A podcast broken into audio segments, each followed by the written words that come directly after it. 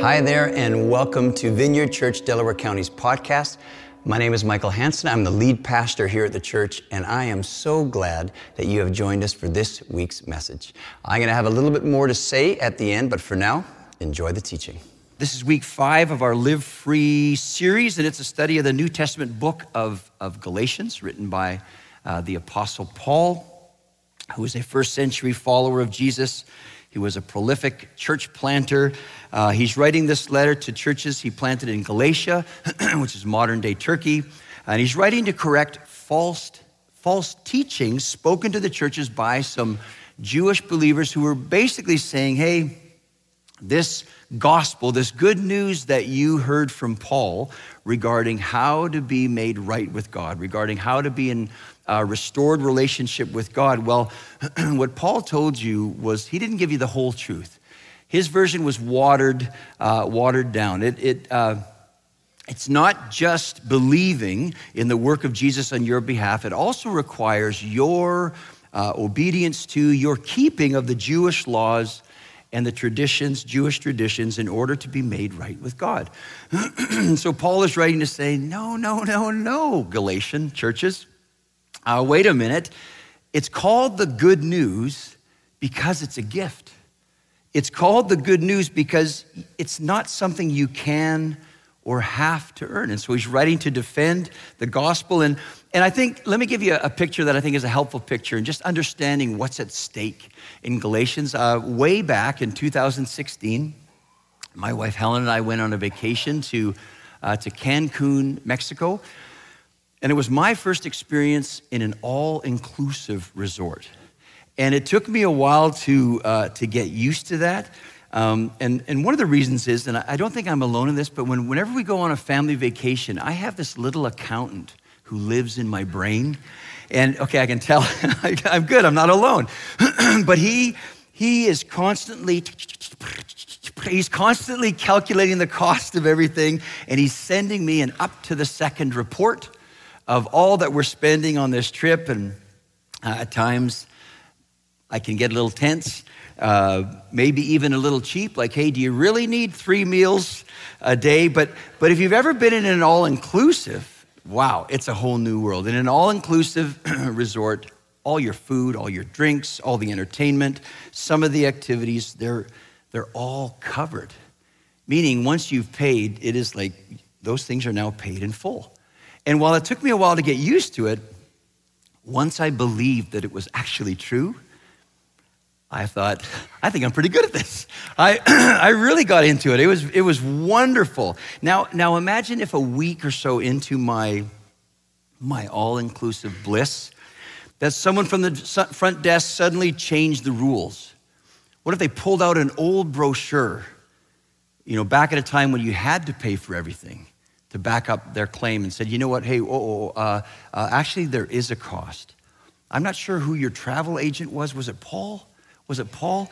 Like, uh, but what he told you was no, he didn't. He didn't give you the whole truth. There is a cost. Now, don't worry. You can still stay in, in the resort, but now you have to pay. You have to pay as you go. Now, just imagine how miserable it would be to suddenly abandon that all-inclusive bliss, that incredible freedom, and suddenly go back to paying for it. Pay as you go. Now, in the context of Galatians, I think that's a pretty accurate picture of what Paul was writing to defend, what was at stake. And uh, uh, before we pray, I want to ask you a question, and I'm going to ask you this question again later. But my question, in, in light of the story I just told you, my question is this think about this. Do you live each day, do you live each day with God like it's an all inclusive, where it's paid for by Him? Or do you live each day with God like it's a sometimes inclusive? Meaning sometimes there are, you know, you have to pay. Uh, one of those is the gospel, one of those is the good news, the other isn't.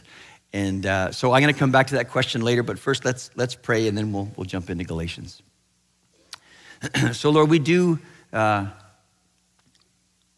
thank you for water, and we, uh, we do thank you for another opportunity to gather Lord, we, uh, we thank you that our nation, our state, our families, our lives are in your hands. And we just pray, Lord, would your kingdom come and your will be done. Uh, but I pray today, Lord, would you come and teach us something new about how wonderful you are? Lord, just come fill the room. I thank you for those who are joining us online. Would you come close to them today? Uh, but we, we welcome you here. Uh, would you come have your way in Jesus' name? Amen. okay, the section we're looking at today, many theologians, men and women who have given their lives to studying the Bible, refer to this section of Paul's letter as the theological heart, the theological center of this letter that he's writing to the Galatians, and we'll, we'll see why that is a little later. Uh, last weekend, uh, Brett, Brett did a great job. The youth did a great job taking over. Uh, we're still, yeah, we're still cleaning up. We're still cleaning up after the youth take over. No, that's not true. But uh, he did a great job covering the first part of chapter three, really focusing in on the promise God gave to Abraham, this good news promise, a promise to bless all peoples, all the earth through his descendants. Brett talked about how the promise was fulfilled not in us getting it all right, but in Jesus.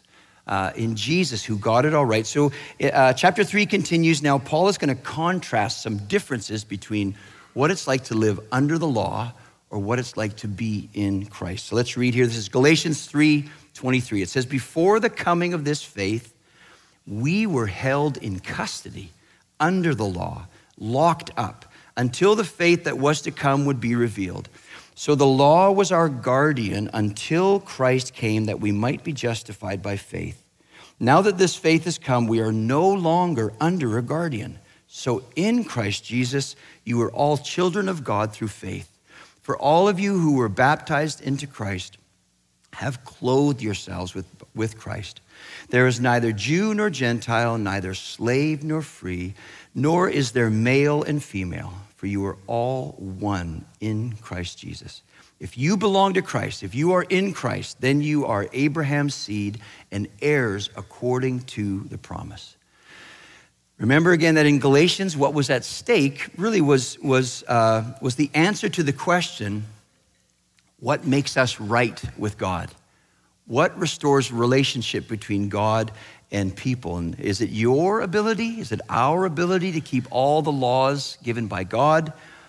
Or is it when we put our faith, our belief, our trust in the one, in Jesus, who alone was able to keep all the laws given by God? So, number one is under the law versus in Christ. We're just going to look at what Paul says, his contrasting.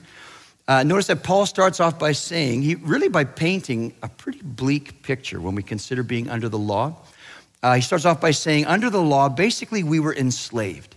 He uses language like, under the law, we were held in custody. We were locked up. And again, that's, that's harsh language.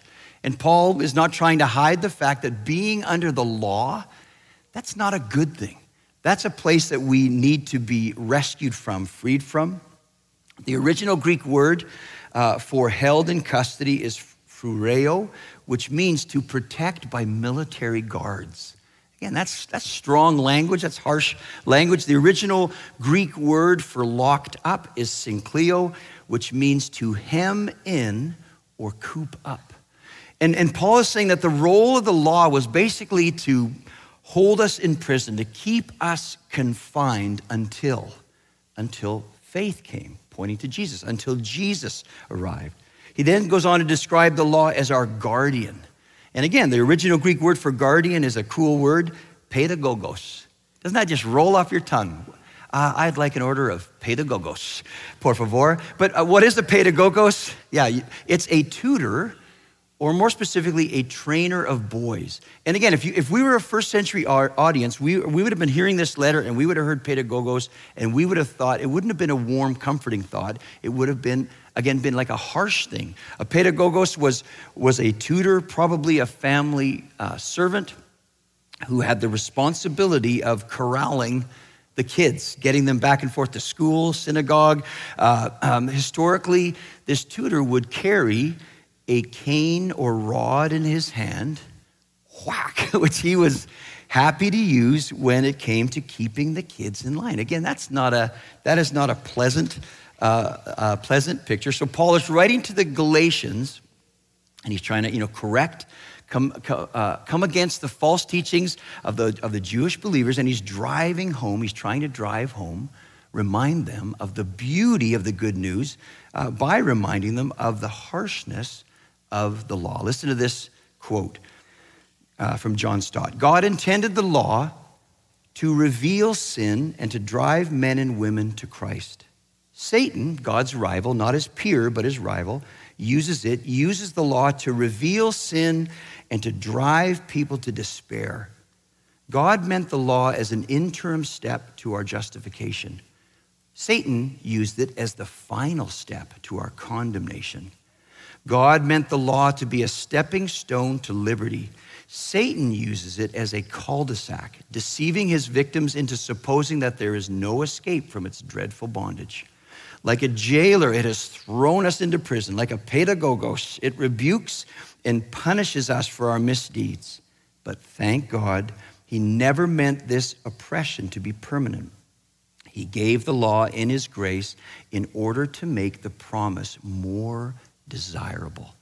So Paul is, is, is contrasting under the, what it means to be under the law, uh, and now he turns a corner in verse 25 and he says, Now, now that this faith has come, uh, we are no longer under a guardian. Meaning that now that Jesus has come, now that Jesus has fulfilled uh, uh, uh the law on our behalf, that means now, Paul is reminding them, that everything has changed for us our status. Every, everything has changed. We are now in Christ by faith. We are now acceptable to God, made right with God because we are in Christ by faith. And you notice that it said by faith, by faith, by faith all over in this section. By faith means this change, this new status that we have with God has come to us not because we have earned it but because we believe, we've put our hope, our trust, our faith in the fact that Jesus has earned it on our behalf. And, and really, the Christian life is, is learning to live our lives as if this really is true. And we'll talk more about that in a little bit. So, so what is true? What has changed for us as people now that we are no longer under the law, according to Paul, but rather in Christ. Verse 26 says, We are now children of God. God's no longer our judge, He's, he's our Father. Uh, we are now clothed with Christ.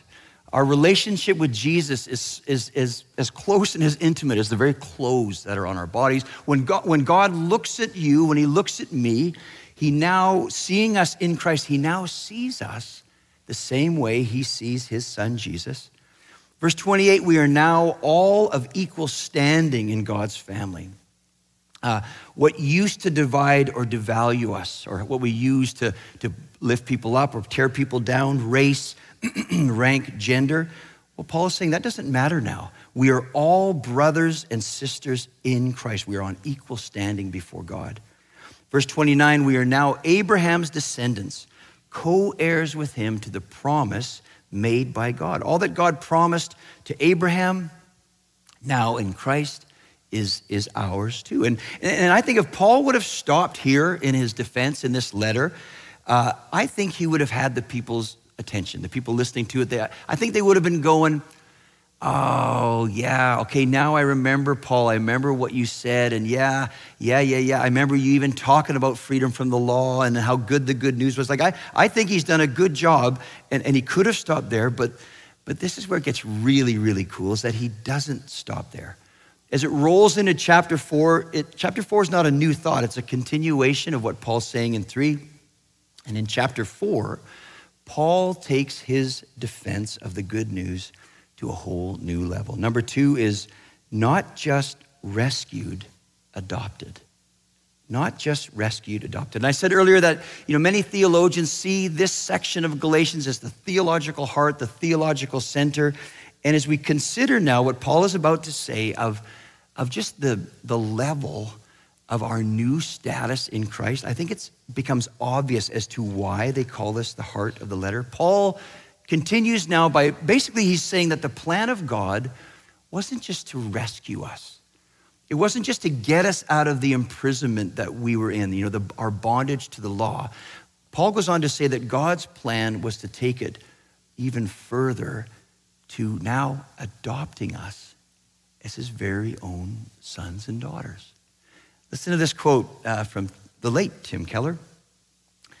The salvation of Jesus, the rescuing of Jesus, is not only like receiving a pardon and release from death row and prison. Then we'd be free, but on our own, left to make our own way in the world, thrown back on our own efforts if we're going to make anything of ourselves. But in the gospel, in the good news, we discover that Jesus has taken us off death row and then has hung around our neck the Congressional Medal of Honor.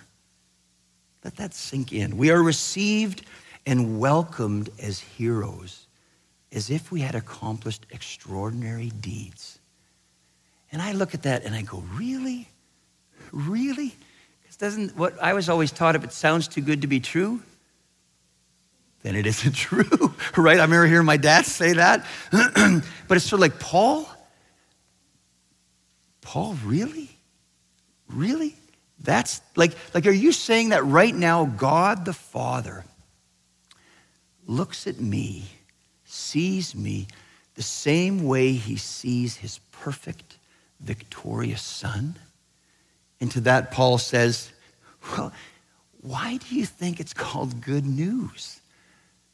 That, yes, that's true. He says this in, in chapter 4, verse 4 But when the set time had fully come, God sent his son, born of a woman, born under the law, to redeem those under the law, that we might receive adoption to sonship.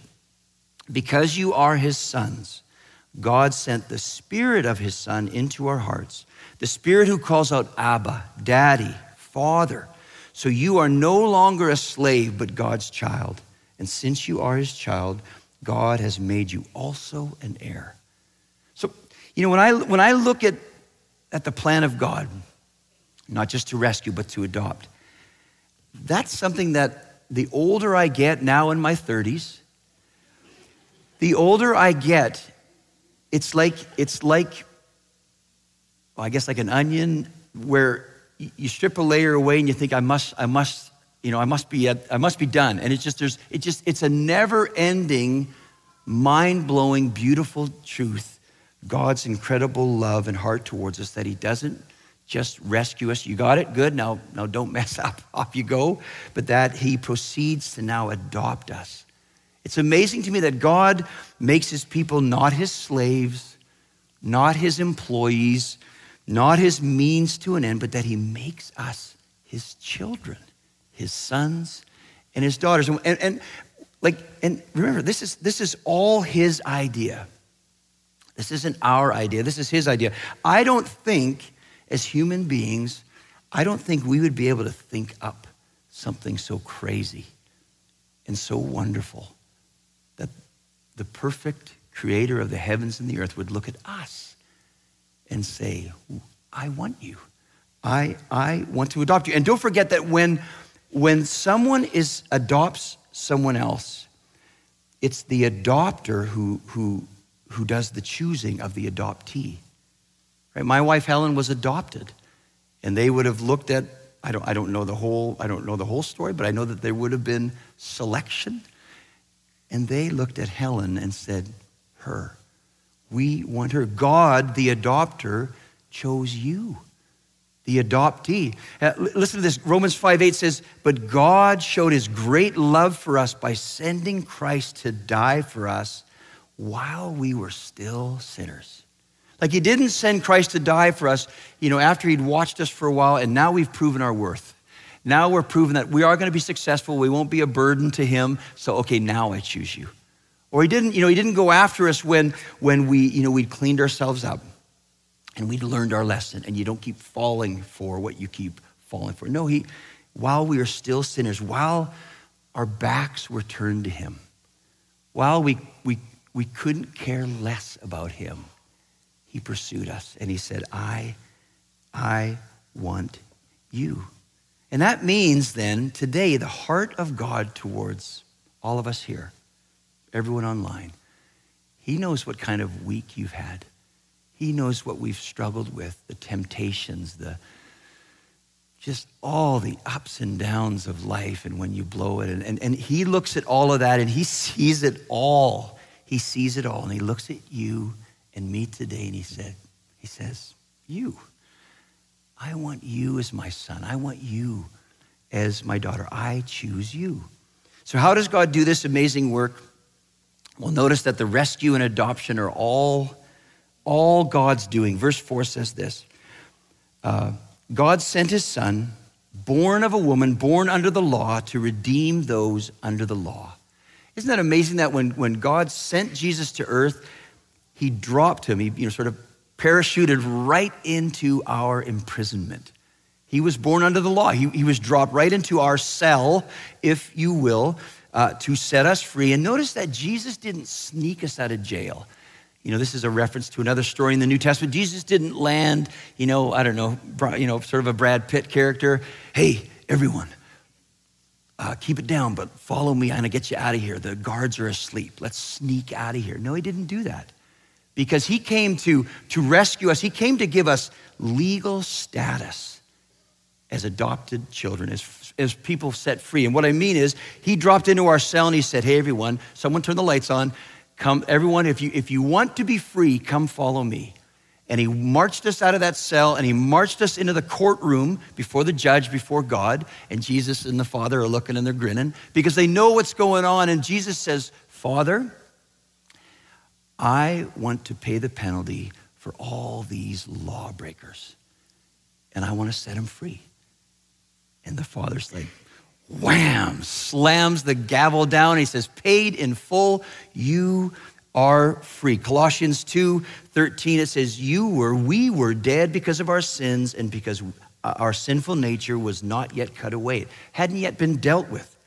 Then God made you alive with Christ, for he forgave all our sins. He canceled, he canceled the record of the charges against us and took it away by nailing it to the cross. So now we're free.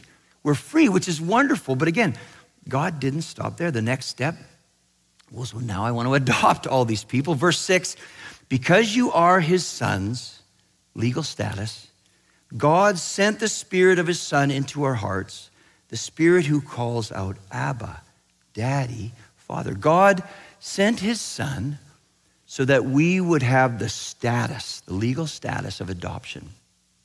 And, and now God sends His Holy Spirit so that we would have the experience.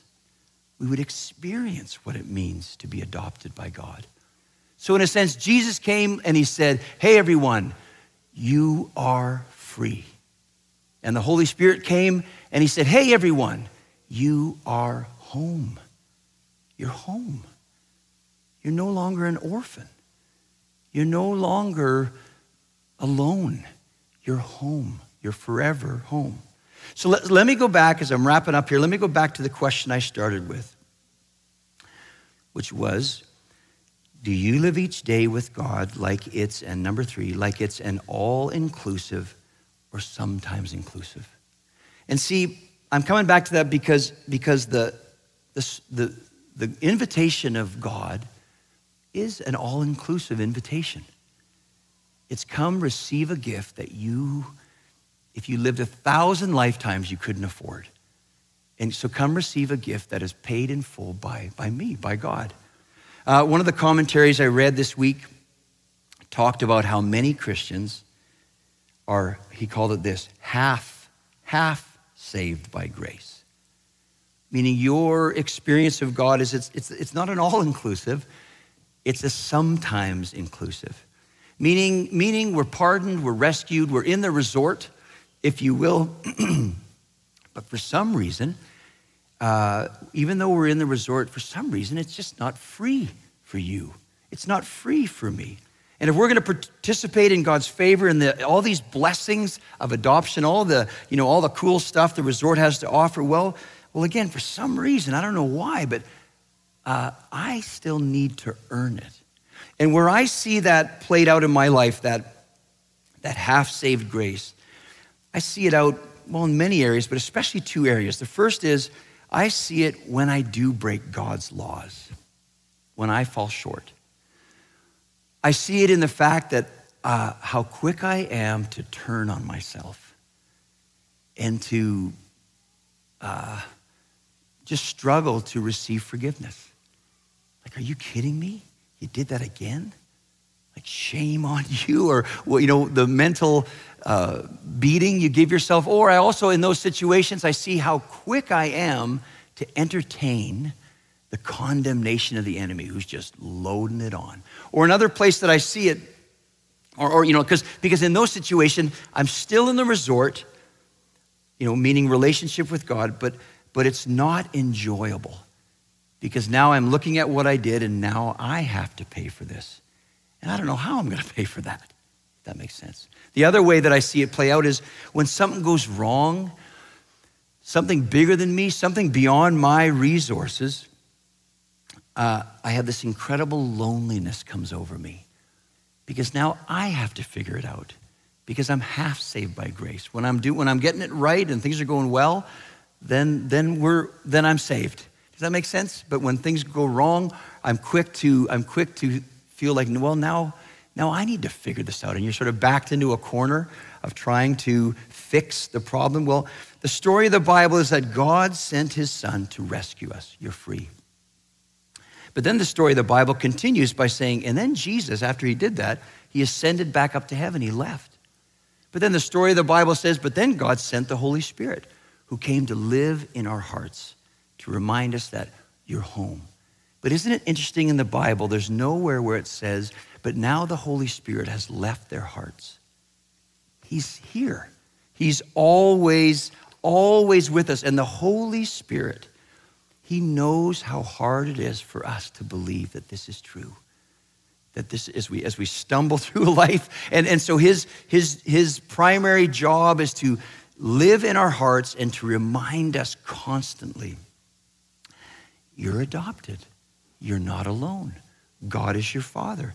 No, you don't need to figure this out on your own. He is with you, He's always with you. And to be a Christian, what it means to be a follower of Jesus is to set out each day not knowing what's going to come our way, good or bad, but to set out each day with a predetermined attitude of, I am never alone. Uh, God is my Father. I am his child. And because he's my father, that means I am his responsibility. I'm his child to care for. Uh, why don't we have the worship team come back? I want to end off by reading. It's about a page long. It's by reading a, uh, there's a guy, he's like a preacher poet, um, singer songwriter. Uh, uh his name is Andy Squyres, and he's got a book of writings that I've been working through, and, and this one is called I Don't Understand, but I'm Learning to Believe. Listen to this. In order to grow in my faith, I have had to leave behind my demand to understand God and life perfectly. In the past, I've been adamant that God explain himself, but he has been adamant that I simply trust him. He easily outlasts me, and the relief comes the shelter that engulfs my heart and mind when I, even as a last resort, throw myself fully into the care of God is indescribable. False shelters abound in this life the pursuit of pleasure, obsession with power, achievement by any means, any degree of fame or celebrity. But none of these vanities are adequate to relieve our deep need for real safety. Only Christ Himself is able to truly and adequately shelter us. Today, may the bread of life relieve you of any failing heart you might have. May the confession of your mouth be that God is the strength of your heart, and may you be set free from every false idol which has promised you shelter but left you out in the cold. People's hearts are failing for fear. Jesus used this phrase in the Gospel of Luke, and it comes to my mind often.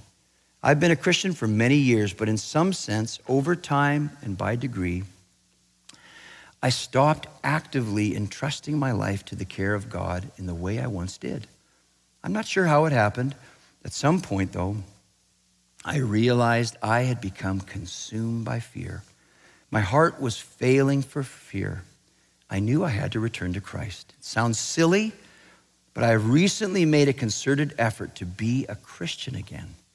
What I mean is, I have gone back to the elemental Christian practice of actively trusting Christ with my day to day life. I have made it my confession that I am in the care of another, that person being Christ. Isn't that beautiful? I wish I'd written that. I wrote it down.